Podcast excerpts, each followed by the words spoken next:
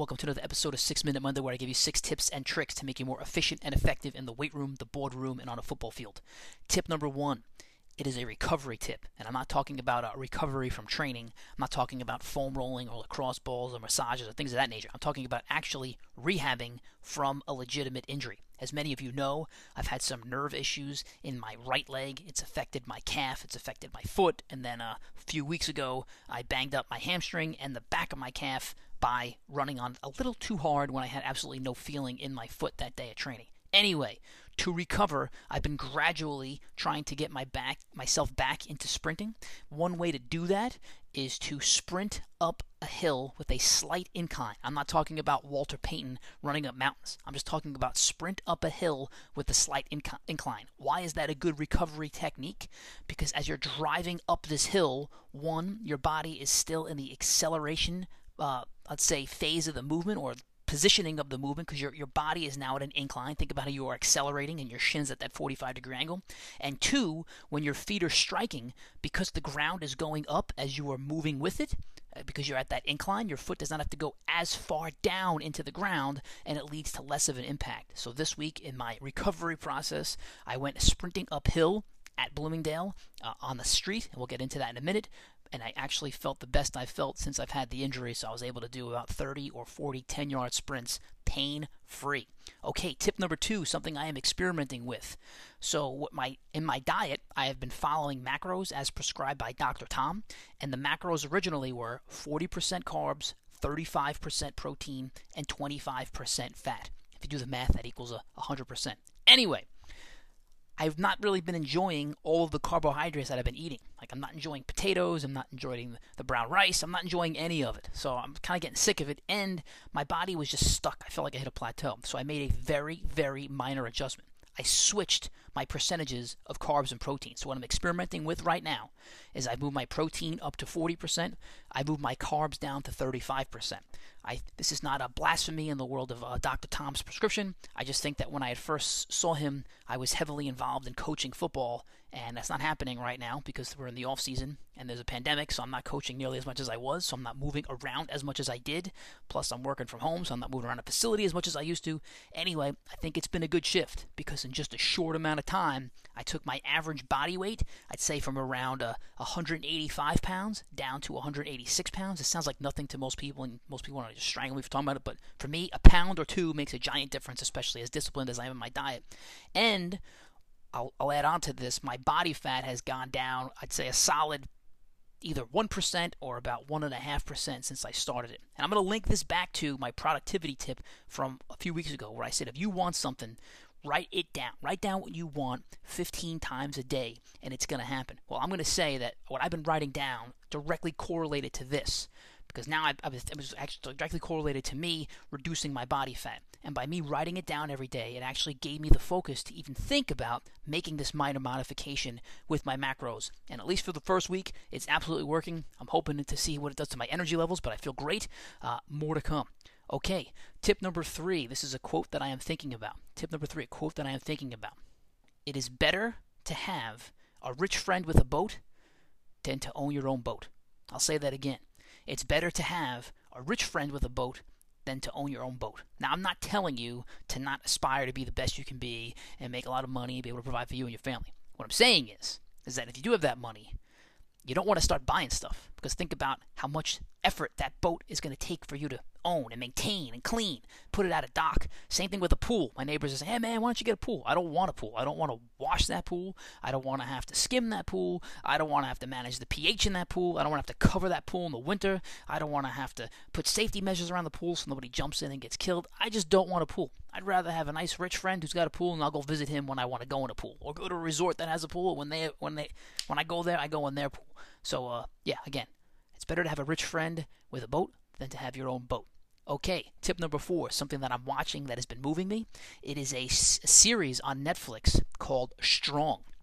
So, Strong is a combination of The Biggest Loser and Real World Road Rules Challenge. So, the way the show works is you have these uh, these women, these women who believe they are out of shape, paired up with professional trainers and the women and their trainer they train together And what's really cool is they compete together. Meaning, so woman one and her professional trainer, they go head to head with woman two and her her professional trainer. So now the trainers have to compete and the women compete alongside of them. And it's like the Real World Road Rules Challenge because if you come in last place, you get eliminated and you have to go to head to head in some gauntlet type of material. So uh, it's pretty sick. What I really enjoy about it, more than just the competition, because you guys know how much I love competition and challenges, is you're really getting to see how people coach. You know, I love I love coaching. I love to see how people coach other people. And originally, these women got to pick their coach based on how their coach performed. They did a challenge and they said, "I want this guy because he looks like he's in sick shape. I want this guy because he looks like he's tough." But that doesn't always make the best coach. That's not what the best coach is. And there's one coach that really stood out to me.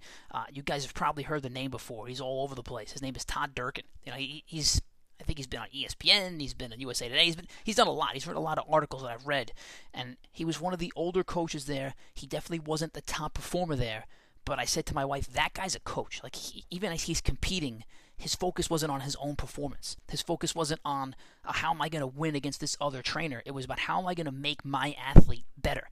And he was so motivated. I loved every second of watching how this guy was really his primary focus was on the people he was coaching as opposed to his own performance. Now, did he compete? Yeah. Did he get after it? Yeah. Uh, but I just love to see how he really coached up that person. And I also loved how he would break things down for her. Like, yeah, we're going to be in this six phase competition. We're going to break this down into mini chunks and tackle, tackle it one phase at a time. Okay, uh, tip number five. Tip number five. The strangest thing that I've heard all week, I'm going back to this. Strangest thing that I've heard all week is my wife, uh, I went to go write a program for myself, and I said, I need some time. I got to write this program. I do it about once a month, and, and I'm like, I just need a little bit of time. She's like, How long is it going to take? Like 10 minutes? I'm like, 10 minutes? This is not 10 minutes. This is going to take me the better part of an hour to two hours to write this program. And she's like, huh, you, you think you'd be making some sort of artwork? And I was like, uh, Yeah, actually, I am. So I had to give her the old uh, Mona Lisa speech and how much time and effort I put into preparing my sheet. Not only is it a program for me to do the next three weeks, but it ties into what I already did the three weeks before that and what I'm going to do the three weeks to three months after that. So again, for me, it is a form of artwork, and more importantly, I've been married to this awesome, awesome lady for 12 years, and she still doesn't understand how much I value in the programming and artistry of the sheets that we put together. And again, some of these things are online for free if you go to our website. There's two of them on there now. There's the Holy Grail of Strength and there's the Advanced Training Bodybuilding Program. Both, I believe, are works of art. One day they'll probably be in the Metropolitan Museum right next to uh, some beautiful pieces, of other pieces of artwork. Okay, tip number six, the last tip. It's a productivity tip, and I'm going to link this back to my sprinting. I said I will talk about this later. We're going to talk about it right now. So there's something called a threshold. A threshold is what how many other people do you need to do something before you're willing to jump in and do it?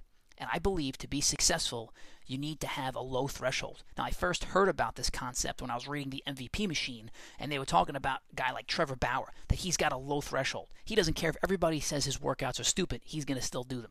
Well, for you guys who, are, who do our crazy workouts, you have to have this low threshold. And I'm going to directly relate this to my sprinting. I said, yeah, I went sprinting up a hill. Do you know where I went sprinting up a hill? Outside Bloomingdale Park.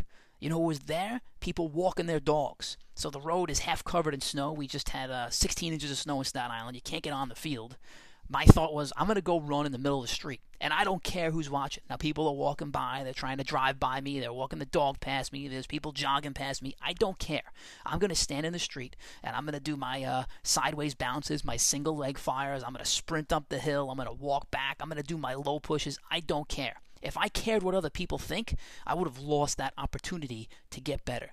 So if you want to be successful in life, you have to really lower that threshold down. If you're going to go to a resort and go to a gym, you can't feel weird about uh, doing an overhead squat or doing something wacky so that people are going to think differently of you. I know my wife said in her six minute Monday that sometimes I look so weird that she pretends she doesn't know me.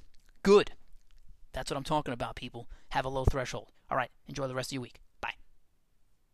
This episode is brought to you by Element. That's L M N T. What's Element? Element is the product that came into my life at exactly the right moment.